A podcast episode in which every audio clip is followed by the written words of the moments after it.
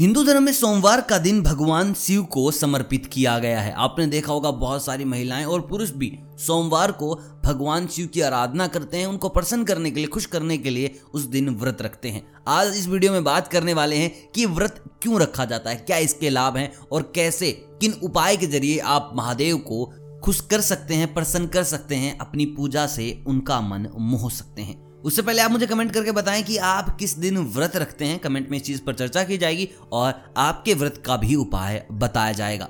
सबसे पहले मैं आपको बता दूँ कि सोमवार के व्रत का महत्व क्या है और इसको रखने से क्या क्या होता है। देखिए, सबसे पहले, शिव जो भगत हैं, उनकी सारी मनोकामनाएँ पूर्ण होने का पूरा पूरा अवसर होता है। अगर आप शिव भगत हैं और सोमवार के दिन व्रत रखते हैं, आपकी सारी मनोकामनाएँ पूरी होंगी। लेकिन मैं आपको बता दूँ, इसके साथ साथ घर के जितने भी क्लेश हैं, वो सब खत्म हो जाएँगे। कलह खत्म हो जाएगा। जीवन में दुख है और दुख के साथ साथ रोग आपको पकड़े बैठा है। आपको ही नहीं, आपके पूरे परिवार में कोई भी रोगी है। तो उसको आप ये चीज़ें बता सकते हैं। आप उनके लिए पूजा कर सकते हैं। आर्थिक तंगी है। ऐसा लगता है कि सब कुछ करने के बाद भी घर में पैसे नहीं आ रहे। जा ही रहे हैं। यानी कि बरकत बिल्कुल भी नहीं हो रही। विवाह संबंधी कोई परेशानी है तो सोमवार के दिन व्रत और पूजा करने से आपको बहुत लाभ मिलता है। आपने बहुत सारी महिलाएँ और पुरुष भी देखे होंगे जो सोलह सोमवार के व्रत रखते हैं।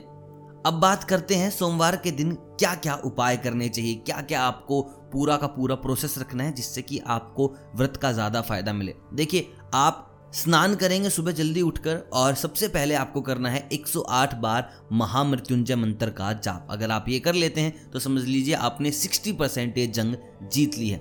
इससे आपके जीवन में सुख समृद्धि आती है और सोमवार के दिन शिव पूजा में आप बेल पत्थर रखें, अक्षत यानी कि चावल रखें, चंदन रखें, धतूरा रखें आंकड़े का फूल रखें। चंदन में इसलिए बता रहा हूँ कि आपने बहुत बार देखा होगा, जो देवी होती हैं, जो माँ है, माँ वैष्णो देवी है, माँ लक्ष्मी है, माँ सरस्वती है, उनको कुमकुम चढ़ाया जाता है, उनको सिंदूर लगाया जाता है, लेकिन जितने भी देव हैं, उनको चंदन लगाया जाता है। सिर्फ़ दो ही ऐसे देव हैं, जिनको आप सिंदूर कुमकुम लगा सकते हैं। पहले हैं हमारे गणेश जी और दूसरे हैं हमारे हनुमान जी। इसके अलावा हर एक देव को आप चंदन ही लगाएँगे।